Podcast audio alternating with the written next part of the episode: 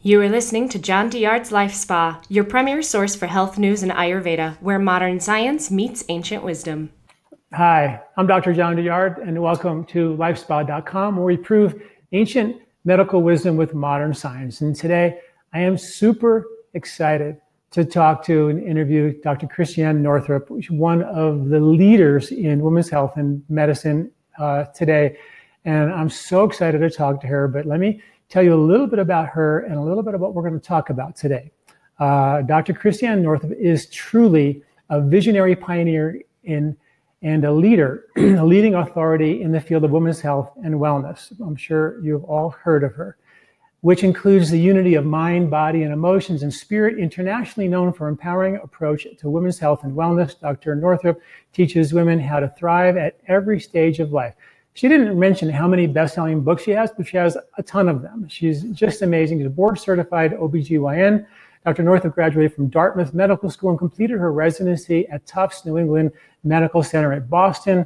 She's the assistant uh, uh, clinical professor of OBGYN at the Maine Medical Center for 20 years. she has a new book coming out, and uh, you can order it now. And when you get her, her new book called Dodging Energy Vampires, when you get that book, you also get a uh, you get access to her free class, and you can get her book and learn more about the free class on how to dodge energy vampires on our website at drnorthrup.com. Let me tell you a little bit about the book. this is what we're going to talk about today. Dodging Energy Vampires, Dr. Northrup draws on the latest research in this exciting new field, along with stories from her global community and her own life, to explore the phenomena of energy vampires and show us how we can spot them, dodge their tactics, and take back our own energy. You'll delve into the dynamics of vampire empath relationships and discover how vampires use others' energy to fuel their own dysfunctional lives. Once you recognize patterns of behavior that mark these relationships, you'll be empowered to identify vampires in your life as well. And she also has a new online course you can take and go even deeper into how to kind of dodge and deal with energy vampires.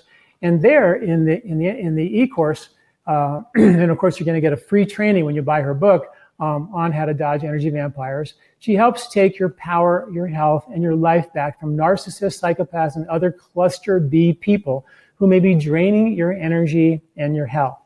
In six powerful, jam packed lessons, she breaks down the differences between empaths and energy vampires and teaches you how to identify and heal from the energy vampire relationships. Interviews with some of the top experts in the field, along with straightforward discussions and demonstrations of healing practices, will help you quickly learn how to recognize and separate from people who are using your energy to fuel their dysfunctional lives. You'll get simple, clear techniques for healing wounds that keep you stuck and changing how you interact with the world. This course will help you heal both physically and mentally so you can live a healthier, happier, wealthier, and more vibrant life than you've ever believed possible.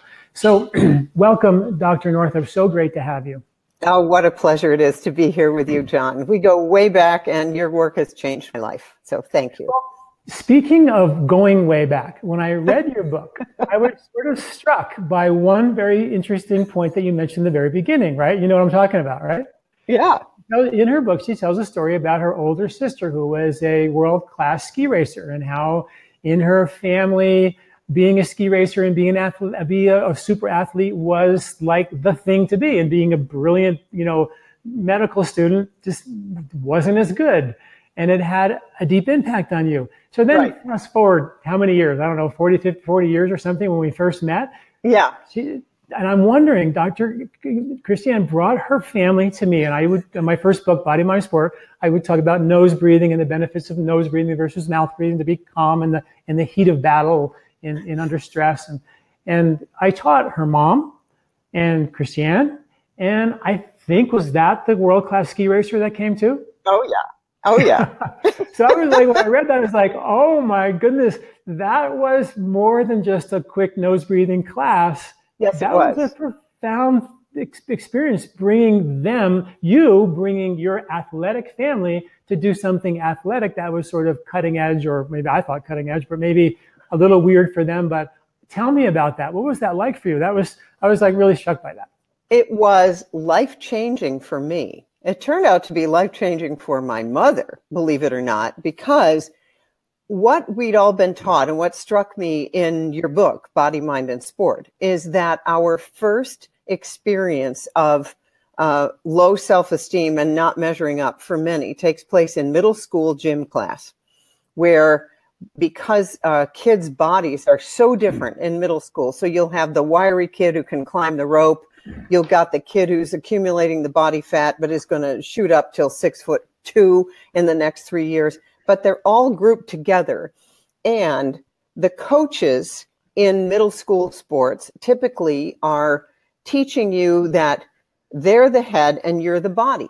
Do what they tell you. So even today, we have for girls in middle school, we've got soccer with the girls getting stress fractures, uh, anorexia is rampant. There's all of this um, sports done where you cannot tune into your body. I remember my sister doing dryland training. They would know they were training at the right amount when she'd run up the back hill with a backpack full of rocks and would throw up at the end of the the training and we still train athletes that way it's the i saw a t-shirt that some marine was wearing once it says pain is weakness leaving the body now i was brought up in the the motto was don't ask for a lighter pack ask for a stronger back.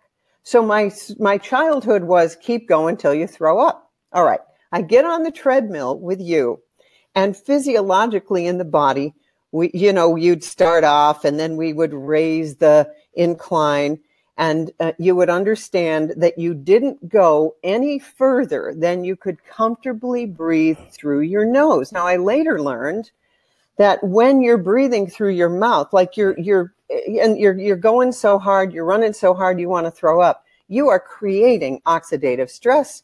You are creating a situation of immune dysfunction.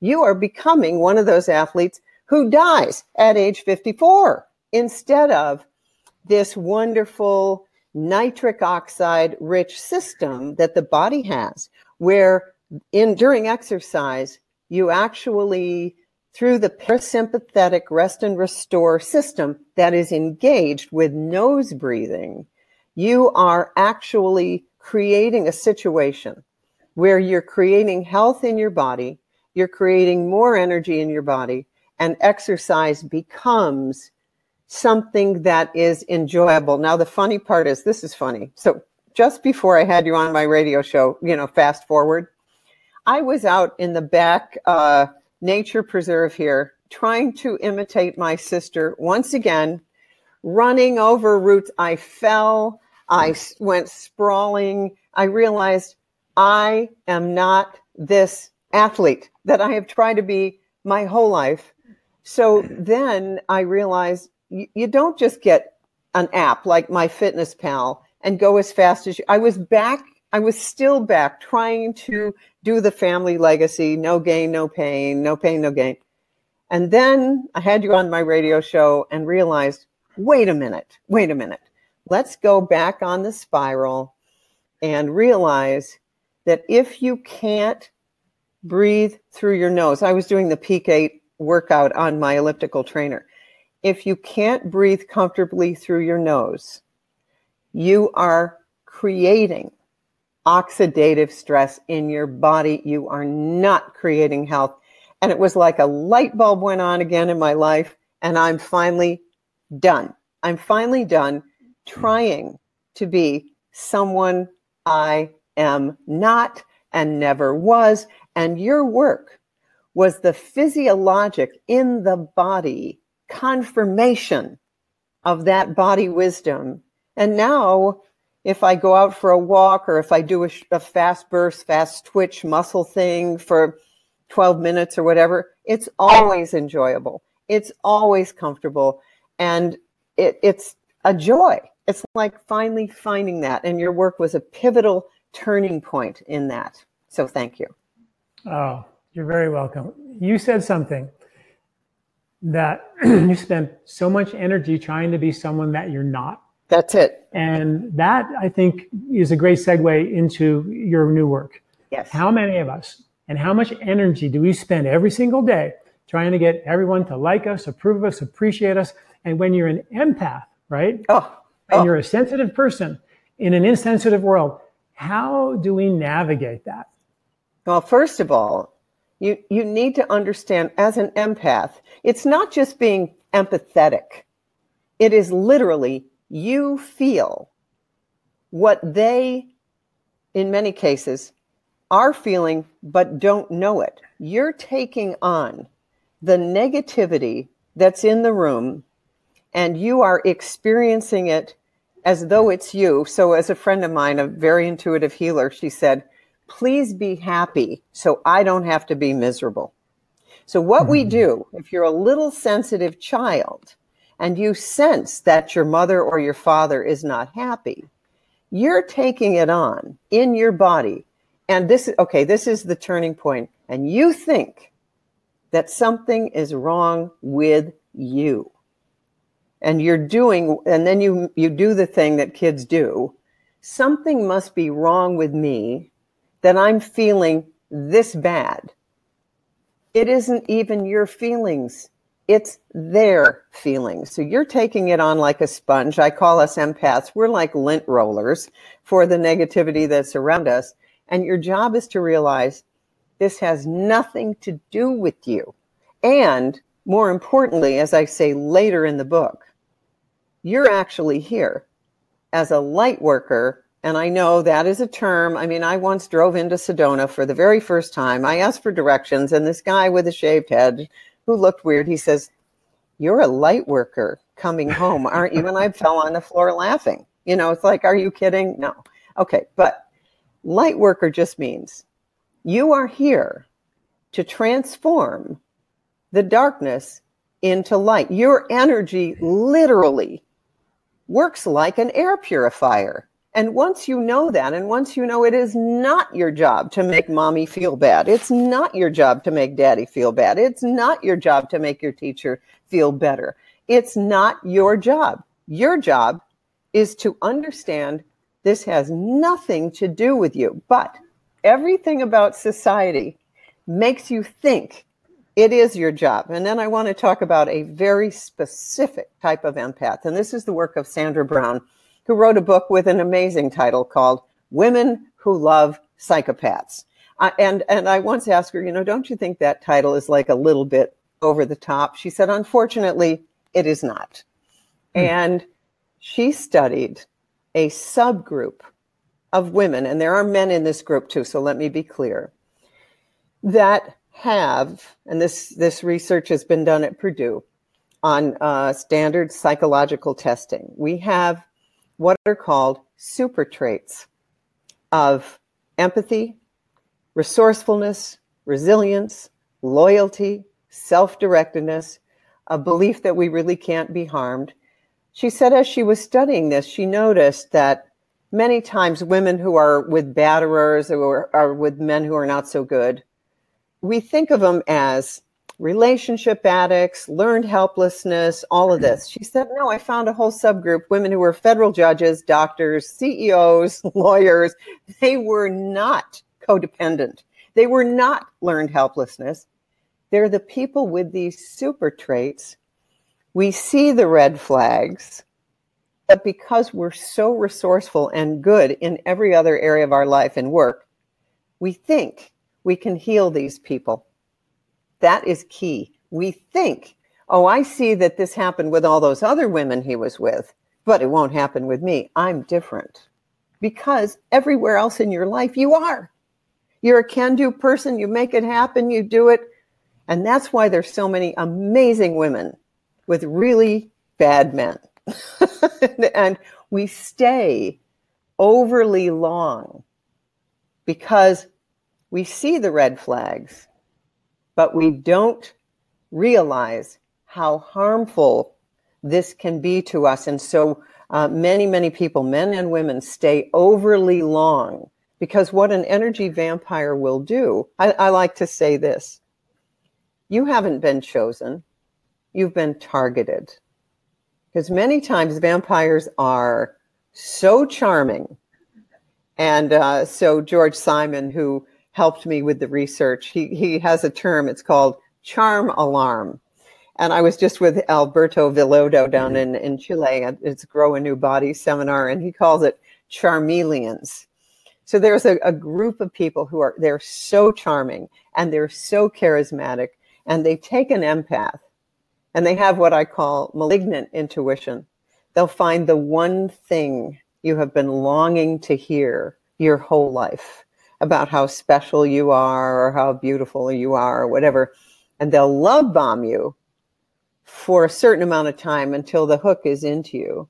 And then they'll start to separate you from the rest of the rest of the world. This is the standard way a batterer works. He takes a woman and then makes her low her self-esteem so low that she becomes separated from her family, uh, that kind of thing. But once you see this, once you know this, then you've got a chance. And uh, when we were doing the write ups for this, uh, my editor, Hay House, they go, Well, you know, it's fighting energy vampires. It's like, oh, no, no, no, no, you cannot fight them. They will go down fighting. They will hmm. do everything to win. You don't fight, you dodge, you evade, uh, but do not fight them. And that's why many times, if you're in court with them, Sandra Brown says this and it's true, the universe appears to be slightly tilted in their favor. The legal system, the medical profession, the child protective services, these people are master manipulators. So many times you learn just walk away, just walk away because they're going to win. And it's not fair, but there you have it. The, um, you know, I, I studied a lot of Vedic psychology, and the, uh-huh. the fundamental principle is the difference between doing you and doing them. Ah. And when you're when you're doing you, you're not in ever in fighting them. you know, one of the studies you said in your book that we that 90, I read 95% of the things we think and say and do as adults come from the first six years of life. Yeah. And and and in those first six years of life, we're hardwired to want the approval of mom and dad because we want to yeah. feel safe. Because if we didn't have that need for their approval, we would have wandered into the jungle a long time ago, got eaten by lions, and we wouldn't be here. So clearly, so clearly we want that approval. So we spend our childhood, we don't get what mom and dad delivered, like we all never, the brain is never quite satisfied. And if you're an empath, you're really super sensitive. You have tons of radar. You know exactly how to get what you need from mom and dad. And that includes us creating a personality that, that makes us feel more safe and secure. And by making other people happy, oftentimes makes, makes us feel safe because, you know, because they are not we're now if, if I can make them happy, then I feel safe and secure. But we don't realize when we grow up, and what you said made me think of that, is that everybody is just trying to feel safe and secure and feel loved. These vampires are, you know, probably little kids, little roses that were trampled and eaten for millions of years. And the roses say, hey, guess what? What if we decide to grow some thorns? They might stop trampling us. So these vampires and roses and finally did get some thorns and they don't get trampled as much. But these vampires are just people who've grown thorns who are now aggressive and they're dangerous. And what they're projecting on the screen is those thorns and that dysfunctional behavior because that's their dysfunctional way of them feeling safe and secure. So well, we, I'm gonna, I want to stop you on that because yeah. this is what George Simon taught me, and it's yeah. huge we believe in psychology, we believe that people are like they are because they were not seen in childhood. The new data is that is not true. Many of them are born this way. And if you've ever mm-hmm. talked to a family that has a, uh, a character disordered child, they will tell you this is the kid who killed the family kitten or uh, what right. what he says is you look for whether they have a conscience by the age of three. And i think this is very i mean the people who are your audience and my audience we're healers. We cannot believe that this is true. We cannot believe that there are people we we think because the the hook for most of us empaths is a sob story. She won't let me see the children um, I'm a widower, and therefore, you know, and so they hook you with a sob story. This is what's interesting. and George Simon in his 25 years of studying character disorder. He said, Think this they are fighting.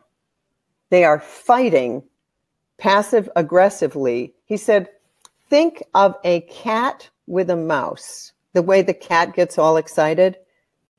Is the cat in denial about a difficult childhood? No, the cat's kind of really interested in the fact it's playing this mouse and having fun with it. That is what we need to understand. And it is so difficult for us to understand that you can have 10 people with the same childhood and only one in five is going to come out with a character disorder. So we got to take a look at that and we've got to, we need to take ourselves off the hook that if they just had enough of our love and attention, that childhood wound in them would change. The whole thing is they have to want to change. And usually they don't change because it's working for them. Think about it. For every person who wakes up I mean, think about your friends, and, and as you're listening, everyone can start to, the names are going to start coming in. Think about the friend that's married five times, six times. They play the same game, and as soon as one gets it and understands, oh my God, nothing's going to change, the next victim will arrive. Now, let me be clear this is important. It doesn't mean you can't love these people it means that you need to dance in your own dance space because what is the most important thing you can do for them? Withdraw your energy so that they can finally develop character. They generally don't, although, and George Simon and Sandra Brown are in complete disagreement about this, by the way, and it's called hmm. Can They Ever Change? Will They Ever Change? Sandra Brown goes, it's so vanishingly rare, it's not worth talking about. George Simon says, because oh, it's a spectrum, like autism. So some just have narcissistic traits, and then there's the full on psychopaths. Harvey Weinstein, full on psychopath. That's one in 25 people. But cluster B, energy vampires, is one in five, which means everyone who's listening to this has somebody in their family or in their greater social sphere who acts like this, disrupts every Thanksgiving. Um, no matter what you do, it's always the same. And the minute you start to wake up and withdraw your energy, they'll throw you a crumb. They'll throw you a crumb to suck you back in until you finally realize there is nothing you can do. The ball is in their court. As George Simon says, they have to want to change. How do you know? Contrition. They have true contrition. They're broken into a million pieces, and they will do whatever it takes to show you that they're a different person. But that almost never happens, at least at this time in history, because as I said, there's five or six empaths waiting to take your place. Let me ask you this. Yeah. These these vampires, they are broken, no doubt, for whatever yeah. reason. And, and yeah. you talk about how we come into the world from from past, you know, from genetic impressions that are passed down, and that's, that's very, true. very real. It's yeah. very real. So they are broken, and they project on the screen whatever they think will make them feel safe and secure in their own yes. way. We, as empaths, are reacting to the version of them that isn't them. It's the protective armor of them. Yes. So we as empaths are reacting to them. We're doing them, which is a version of them that's not even them. It's the version of them that is fully broken. So yes. we spend as empaths our, our energy trying to change, manipulate a version of them that they have no connection to because it's their armor. It's not who they are. They're, who they really are is way, way back in this protective shell. Nobody's ever seen it.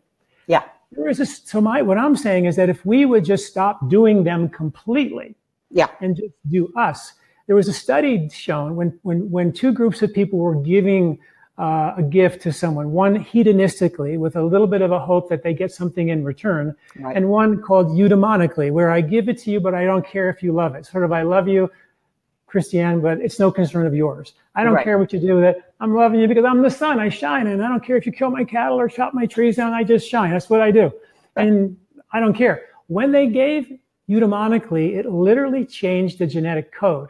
When they gave hedonistically, with a little hope that they liked it or it fit or the color was right, it didn't have that depth. So when we as empaths do us, first of all, we're free of them, which is the key of this, I think, yes. protective program. But yes. also there is that ability for them to be to be to interact with at a level of them that they may not even know exists. But when we actually are trying to manipulate their behavior with our mind thinking they will like this or this or this, we get wrapped into their web and get eaten, you know, so quickly and so easily. So, so the, the Vedic perspective is to be use things like yoga breathing meditation to become more self-aware so you can watch how your mind engages in behavior based on wanting other people to like you or manipulating your environment so you feel somehow safe and secure and then take a risk to be free of that let the petals of your flower open so you can truly be the the the, the nature that we are which is which is because there's some good science to back up that we are more loving giving joyful and kind and we do that without an expectation to get anything in return we're free and yes. I, I wonder how that would impact our energy vampires. That's my question. Um, I think the main thing is to take your energy away from what's going on with them. I think that for especially what I call old soul empaths, that's those of us who have been, we've been the ones, and, and I know that some people relate to this, some won't I relate. We're the ones who have come to the planet over and over and over and again. And we've been the outliers of our tribes. We have been the healers, the midwives, the uh, earth keepers. We've been the ones who've healed the tribe and then been pushed off the mountain, burned at the stake. We're the astrologers, the midwives, the herbalists. We're the ones that did not, we had different knowledge, kind of like uh, I just learned that the Dominicans still have an office of the Inquisition in Lima, Peru. To this day, there's still an office of the Inquisition. So the Inquisition came to South America, and the Spaniards gave the Bible to the head of the Incas, and they said, What is this? And the Spaniards said, It's the Word of God. The Incas put it up to their ear and said, I don't hear anything and threw down the Bible and then said to the Spaniards, Well, when did God last talk to you? And the Spaniards go 1500 years ago. And the Inca guy goes, That's a lousy God. My God spoke to me this morning. It's a, it's a, we have on, on planet Earth kind of a long history of, um, well, we could call it patriarchy. We could call it the dominator society, uh, that kind of thing. But the, the old soul empath does what's called othering.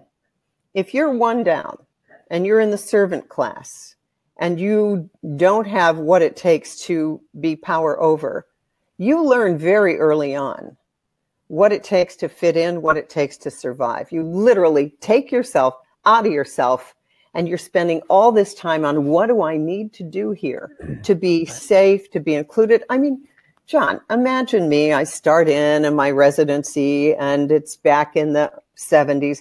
And I see that the way babies are being born makes no sense to me. It's like we are draping the woman like it's surgery. We're shaving all the pubic hair. We're putting betadine on there. Everyone is more concerned with the draping and the shaving and the betadine than with the woman in labor. Then the baby's born. They clamp the cord right away, taking away the life support system of the baby, and then rush it to the nursery so it won't get cold.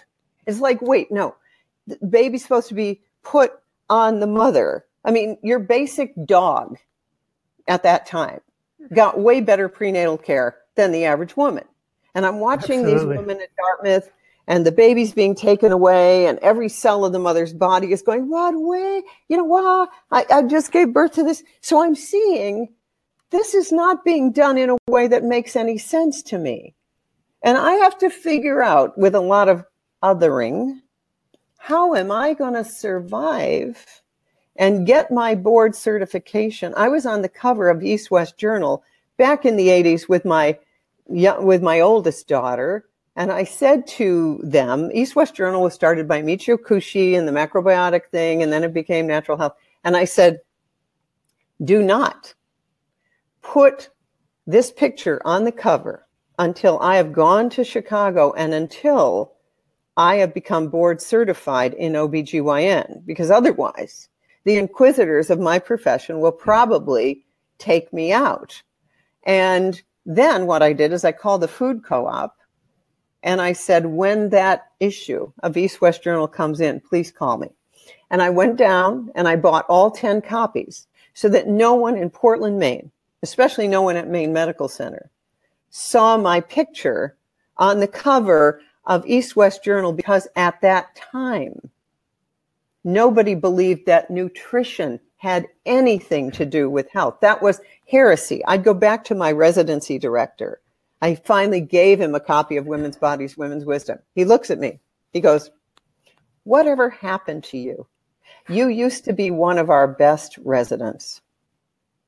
Now imagine. And then I'm taught circumcision of baby boys. Let's remove 40,000 nerve endings with no anesthesia. And I was told they can't feel it. And I knew they right. could feel it. So, what do you do in that situation? you get very good at leaving your essential self in order to fit in and to survive. So, therefore, I no longer care what's going on with the energy vampires because they got to figure it out for themselves. I've spent a lifetime donating bone marrow to those people so that they wouldn't kill me. I'm done. And when so what you're saying is, you know, the life that, you know, I'm every empath and for sure more than that have lived. And you, I know I have, you know, as a chiropractor teaching medical doctors, I mean, I've been, you know, similar kind of in venues that I was criticized and still criticized for my oh, website, oh, yeah. Ancient Wisdom Modern Science. You're the same. So many of us have done the same. How do you stop the game? You know, the game of trying to be something that you're not, putting on all this armor and trying to get people to love and appreciate and prove you and think that your work is valuable, you obviously got to the point where you said, I don't care. I'm just going to do me. Oh, but, oh, well, okay. So let's be clear. Yeah. I've had uh, eight lawsuits. I lost my teaching position at the University of Vermont right after I wrote um, The Wisdom of Menopause. Oh um, and uh, I was just talking with Alberto Villoldo down in Chile, the Four Winds Society, and he said that uh, he's lost all three of his teaching positions at universities. Let's be clear that the dominators who want to keep people stuck really don't want to hear what's outside of the, in medicine, the drug and surgery, the big pharma, the big food, to keep people under this spell. So the only way to work with it, I mean, we're now, you and I, we have this kind of a platform. In the past, we didn't. No. So Andy Weil years ago said to me, You can say almost anything you want as long as you're not angry. And I think that there's something to that. So, and the other thing is this I talk enough about astrology, divine love, um, soul depossession, enough stuff that is so weird to people. I think it protects me because they think, well, she's, listen to her. She's a nutbag. And I think that's protection, actually. But I also know that this stuff goes on. It's like conspiracy theories and, you know, all of that stuff about the government hiding the UFOs and the deep state and all. I believe all that stuff is fundamentally true. I just don't want to feed it with my life force because what we pay attention to expands. And so I like to, uh, I, I believe that in the quantum universe, if we create a field of thought and emotion that is an uplifted field. That if we bring our eighth chakra uh, halo down into our bodies, then we are uh, we are protected. But at this point, I've had I could have called the book, by the way, Dodging Energy Vampires, an autobiography. I could have called it that because it really is based on my my personal experience and then realizing how universal that was. So the job, I think, is to what you said, do us. Just yeah. do us. And but how? Take your, I mean, take your mind off of them. You know, thinking what you have gone through, and I mean, you're a leader of the pack. You, you're guiding so many, so many men and women, mostly women, I guess. But how to take off the armor and, and let something really beautiful and authentic come out because it's not because it's going to have a result, because it's who we are. That's it. How, That's how, good. How do these, how do my listeners, what do they do? Because we all know that we've been trying, we've, we've engaged in behavior to make other people like us. How do we stop the craziness? What is the first step? Uh, I think the first step is to know that you do not Okay, you know the first step of the 12 step program. I kind of love it. Okay, we admitted we were powerless over fill in the blank. Step two came to believe a power greater than ourselves. I would call it that our higher self, our, you know, the part that's not necessarily in a body, but is always talking to us. Three, yeah. turned our life over to that power. So I think we start there. And 12 step programs are a great way to do it. Let's say that it's your sister in law or it's your husband or it's your anyone else. Maybe it's your mother or your father who's the energy vampire. You usually don't have to look very far. I mean, it's it's not like the government is mm-hmm. doing it to you. It's generally your own mother or your own husband or your own wife. So you've got to start there.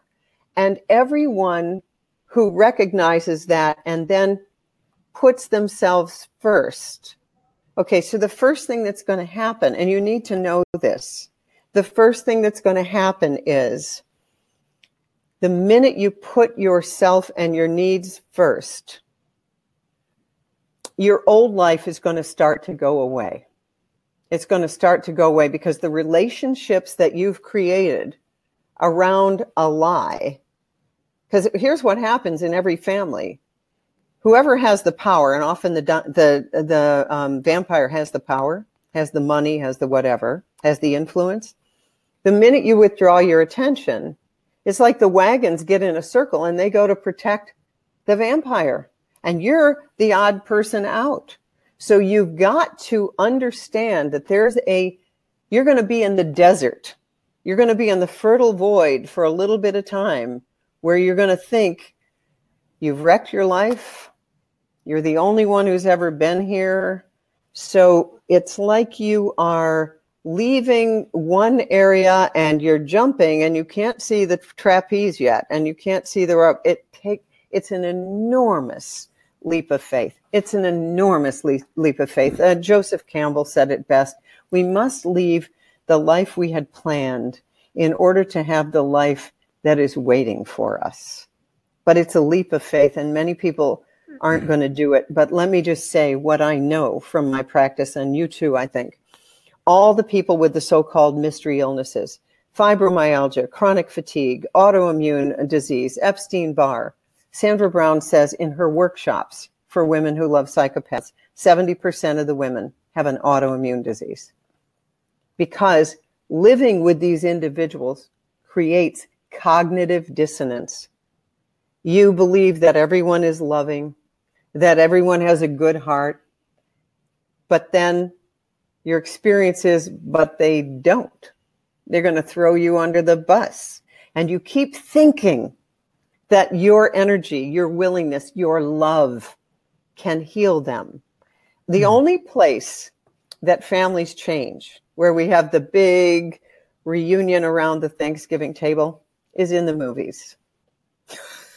so you gradually put yourself first. Then, and you said this earlier, when you can get to the point where you go home to Thanksgiving or whatever it is, and you don't, you give of your light, you give of your gifts, and that's just who you are like the sun. And it doesn't matter if they see you, if they acknowledge you, when you can get to that point which frankly I think is close to sainthood, then you can go.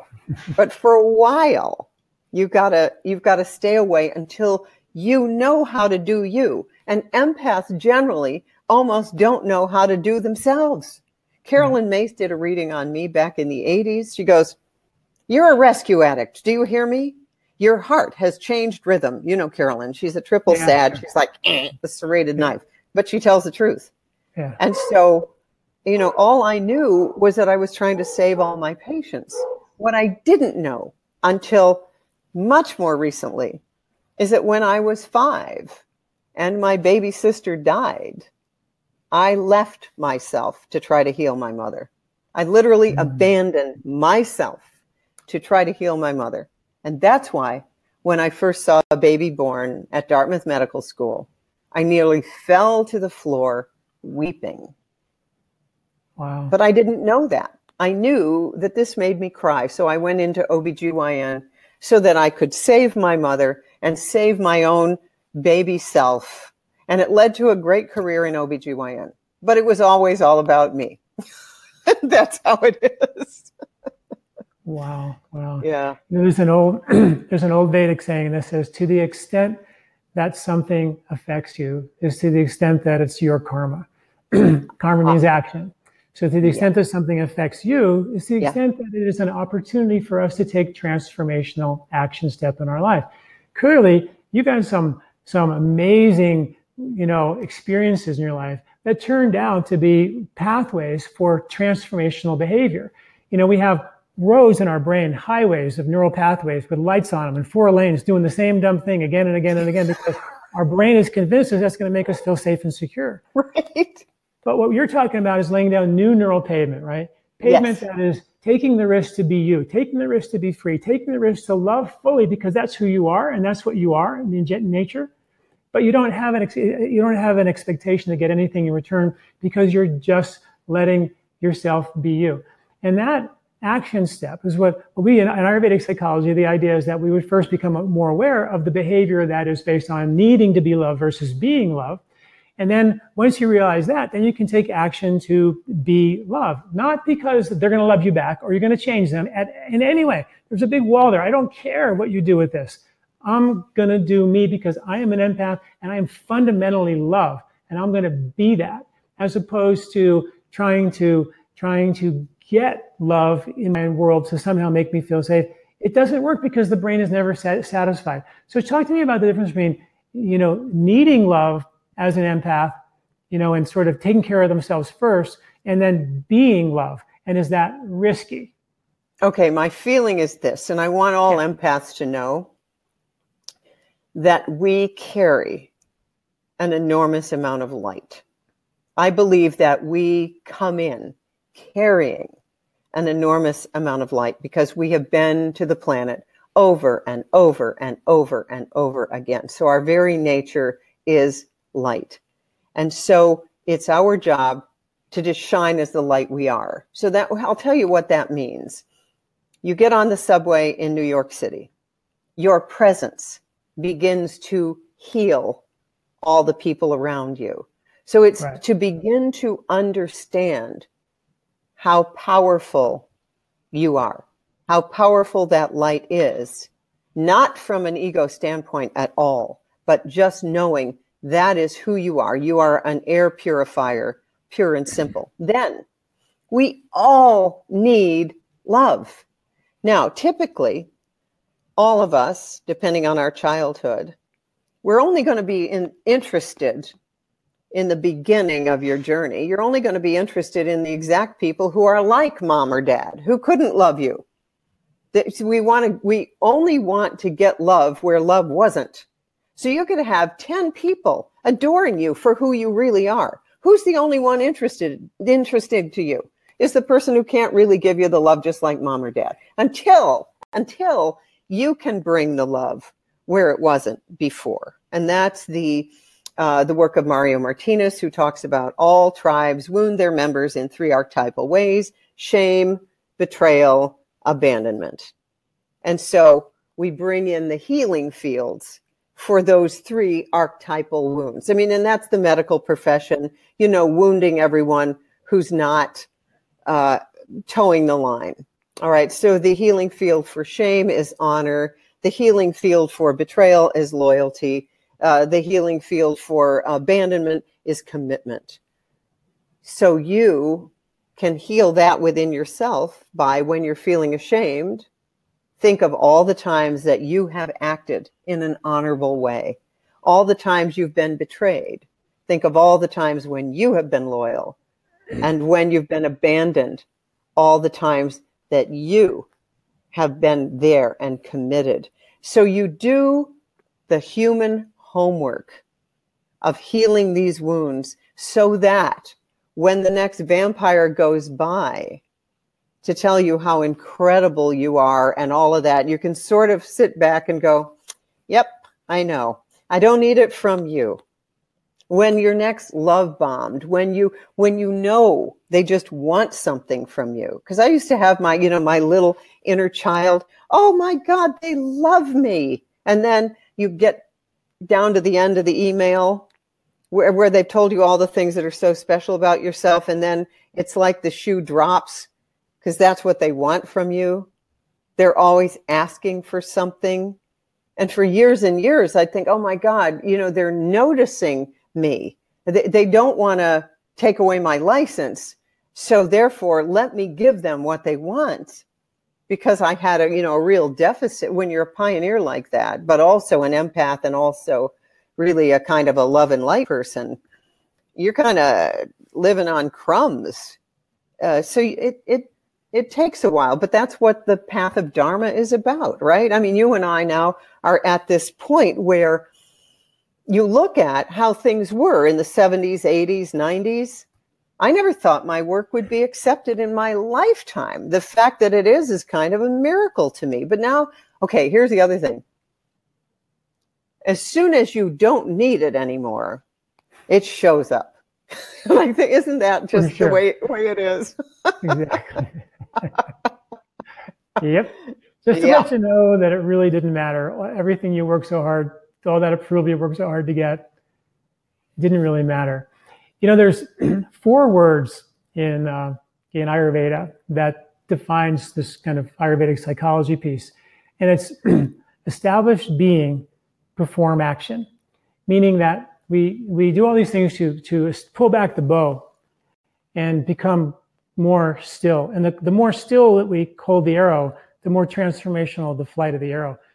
And if we can establish being and become really clear about the difference between who we truly are, what we're truly about, and what we in the behaviors we engage in, and pull back the bow and establish being, and then shoot the arrow from that place of peace and calm, it's exactly what you were saying to heal the wounds. Is you must, if you are injured, you have to find out, you know, if you were, you know, find out the ways that you, you, you didn't, you were honest, or you were brave, or you were courageous, and you think about those. And the same way, going forward, can we also engage in transformational behaviors based on becoming aware? I'm afraid of my, I go home for the holidays and I start acting like a four year old again because my mom wants me to cook this way and do this and do that how can I not let her behavior, which she wants me to love her in a way that she wants me to love her, and I want, and I'm reacting to that, which is her wanting to be loved by me, and I've got this armor up, so she's not really getting love from me. She's getting my armor, which she doesn't really like. So she engages in behavior based on trying to manipulate me to love her more in a different way, which never really happens.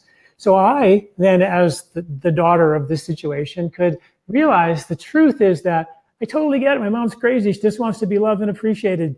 And my nature is love. And I really do love her in certain ways. She's nuts in other ways. So how can I really express my truth in this relationship and not react to the darts and the arrows that she's throwing at me? Let those go by and just take action based on pulling back the bow. And that's sort of the, the Vedic psychology in a nutshell. Establish being, become truly aware, and then take action, lay down new neural pavement from that place of truth honor, peace, joy, love, compassion, oxytocin, you know, longer telomeres. All these things happen when we, better microbes, when we actually give and love and act from that place. So the key is always the action step to change the neural patterns. So talk to me. I know you wrote about that a little bit in your book. Talk to me about how we can take it from being, you know, erasing the injury to actually taking the action to to um, to really become an empath, stay as an empath, but be truly established in your own being. Okay.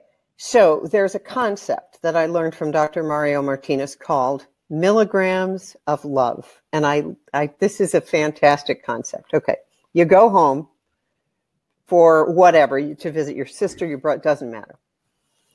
And you actually begin to time how long it takes for the person to begin to take the conversation into the negative. And that will tell you how many milligrams of love the person can take. Because as he points out, love, unconditional love, is venom to a toxic person.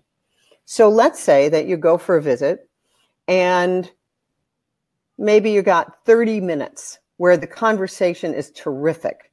And then your mother starts to complain about what did you do to your hair? Have you gained a few pounds? Uh, whatever it is. Okay, at that point, now this is crucial. You protect. You have to arise as the warrior who protects right. your own heart. And that's when you take your leave. Because when you stay there and you take it when it's it's become toxic and they're attacking you, that's the problem. So you just say, I've got to go now. I've got to go now. And then what you're doing, you see, you're reinforcing by protecting yourself, you're showing them a new model. They begin to realize, uh, like a conditioned response for new neural pathways, boy, when I do this, she's going to leave. But the other thing that you do, let's say that you have a vampire in your family, there's always some great things that you do together that you like to do together that work. Hmm. Focus on those. So I have a friend whose father loves art museums, any kind of hiking, any kind of Sagittarian hmm. to boldly go where no one's gone before. So every time, if she wants to have a good visit, they schedule that. But there's another kind of visit, staying over at his house, that never works. So you take your own power to create reality and you say, let's do this instead of what we empaths have been trained to do, which is let's lie down and take it in the ear when they start in. Then nothing changes. So you do from action. You need to value yourself. You don't need to be angry. And it's never a good idea to take someone's inventory and point out all the things they're doing wrong. It just doesn't work. So you have to have to create your own sobriety. There's a thing in the 12 step program called the sober moment, a time when you acted really well. That's that uh, action, like staying in this good place of drawing the bow back from a good place, your sober moment, and you go from there. There's going to be probably a lot of times when you cut your losses and you take your leave and say, gotta go. But over time, you can mold the relationship so that it serves you. Now, that's when it's a family member. If it is somebody uh, like an ex spouse, there are many times when you just have to do no contact. And I think this is extraordinarily important. I have a lot of resources in the book for how you do no contact and what you have to do so that you become far less interesting to them, you just become a gray rock. You just become a gray rock. So that you're not, see, there's a concept that we didn't talk about yet called narcissistic supply. They are living on narcissistic supply. Talk about me good, talk about me bad, just talk about me. They'll do hmm. whatever it takes to get your energy. And 20 years later, they will still show up. They don't let go if you're giving them energy. So, if you're in a relationship, mm-hmm. when do you know it's time to leave? Okay. When, no matter what you've done, and by the way, don't waste your time going to couples therapy with someone who doesn't understand these dynamics. Because a lot of uh, these energy vampires have had a lot of couch time. They're really, in fact, it's even worse. if they've been to a therapist three or four times, they're so smart and so manipulative, they will use right. the jargon against you. So you've got to go you've got to go to someone who understands the dynamic. And luckily, we now are beginning to understand the dynamic. 25 years ago, George Simon said all the therapists left the room. He'd begin to talk about this and they couldn't deal with it. But now, now we know that you, if you get someone like that, then the therapist will say to the narcissist, this is what you have to do. And let's say uh, this this is uh, the one case I know where a person actually changed because he was on the narcissist spectrum low. He didn't. It's when they're threatened with loss, loss of money, loss of a house, loss of material goods, loss of a spouse. Then sometimes they change, but you have to, if you're going to leave, you got to just prepare to leave. And then you've got to take action to leave you have to burn your bridges. It's the only way that they will ever change. And you've got to really, you've got to be prepared to leave and mean it. Nothing will change if they can still get you back by throwing you a crumb. And so the ball is in their court and they'll want to get back together with, let's talk it out. Let's go to therapy. No, no, no. Here's what you remember. Talk is cheap. Talk is cheap and many of them are silver tongued devils. Talk is cheap. What's the behavior? What do they do? Not what do they say? And there's a big difference between regret, remorse, and contrition. They got to get to contrition. This, what we're talking about here, is a character disorder. And so uh, George Simon says this is the disorder of our time because we Why? have raised a generation where everybody got a trophy for showing up. So we've got all of these people who don't have any distress tolerance. Um, or we have people who feel, you know, if they're the golden boy of their parents, and no matter what they did, they were celebrated.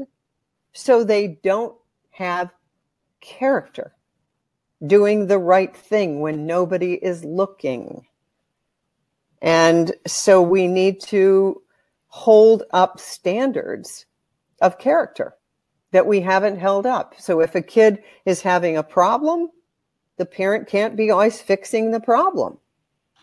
The kid has to deal and learn from their own life that there are some tough choices. Get a little bark on that tree. Um, yeah, I um, remember when my girlfriend dumped me in high school and I was really, really distraught. My mom came in my room. She said, What happened? I said, I was dumped. And she ended up going out with the quarterback of the football team. Yeah. And my mom said, Get a good night's sleep. and there that was it, is. it. You know, and I was like, That's it. That's all I get. You know, now you go on Prozac for that and you go on a That's medication. It. You know, and, and I was like, Suck it up, John. That's how life is. You know, it's ups and downs, you know. No, no one's going to solve your problems but you. And I think that's, you're so right about that. And it's a culture of you know and more than with with social media it's a culture of reward chemistry yes. and we're so addicted to that yes. that we can't do us because we're constantly looking for ways to get some reward chemistry from the outside and it's such a dangerous place and and i didn't ever connect that to these dysfunctional vampires but you're absolutely right they're the ones who are in desperately desperately in need of constant attention that's it that's it. And you know you know the work of Robert Lustig where he talks about the dopamine is the reward system in the brain and we get it from fast food and we get it from a like on facebook um, right. and we get it from all of that but it is not sustainable. The only thing that creates sustainable happiness is serotonin and that comes from face to face eye to eye true human contact. Right and, you know delivers oxytocin, the opposite yes. hormone, the one that doesn't disappear the more you stimulate it, the more you make, the more you give, the more you love, the more you make. And yes. we, so we know all that science that says, yeah. And that's why I think it's so interesting to be, to be a sensitive person. I always say is the most, is, is, is the greatest gift you could have. But learning how to be sensitive in an insensitive world is a trick. But if you it can is. be that sun and shine bright and not care if the flowers blossom or not, and just and, and do that, man, you have the deepest level of contentment because you're content being yourself versus content that your husband is X, Y, or Z because he will never be the way we want them to be. There's always going to be, the mind's always going to be, you know, wishing that it would change a little bit this way or that way.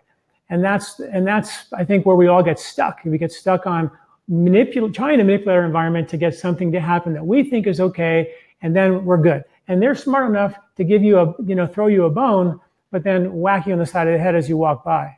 That's exactly right. That's it. And, and the minute you understand it and you see it, then you have the keys to the kingdom and you're not going to go there anymore. And it's the most exhilarating thing to come through on the other side, see the way it works, understand how you got sucked in, and then just go around being the air purifier you are.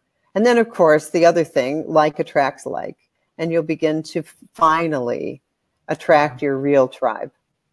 Yeah. Yeah.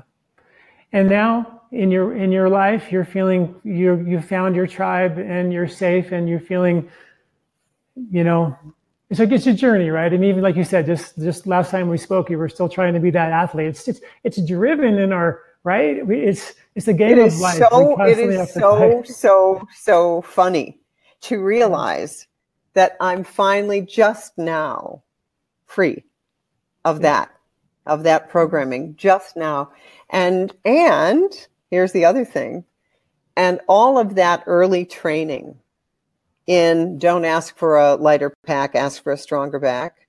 Mm-hmm. I honor because it was exactly what I needed. It's the paradox of right. I wouldn't trade any of it. I wouldn't trade any of it. It was not wrong. It was not bad. It was what I, as a soul, required to do my Dharma and to be where I am now, which is finally free, finally free in Ayurveda, they call these years when you're over 60 the wisdom years. Yeah. And if you in the middle life is change the world, change, try to change the world, make a better place. And that's your fire, change the world place. Then when you go into the wisdom years, you have a choice to be wise or dumb. And if you continue trying to change the world in your wisdom years, you're dumb.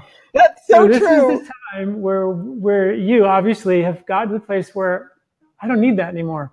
I'm free.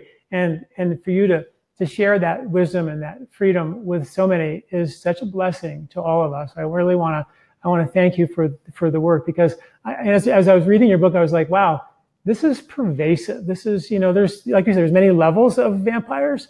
But. I thought vampire was a pretty strong word when I read the top when I read, read the title. You know, I don't really have a lot of vampires around me. I mean, I I don't really have a social life. I have my wife. We have six children, and right. we like hang out together, and that's right, it. You know? right. So, um, so I don't really have. I mean, I, I know that I maybe that's why I don't go out because I know the world's really pretty, pretty dangerous out there. Right. So I stay and do my my videos right here. Um, right.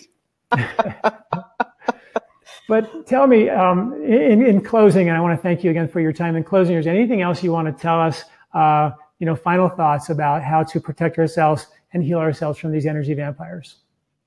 I think the time where we are right now especially the sort of post Harvey Weinstein stuff. Yeah. It's like somebody came into the kitchen and turned on a light, and suddenly all the cockroaches scurry. And I don't know if you've ever lived in a place that had cockroaches, but I did in medical school. So I understood how they work.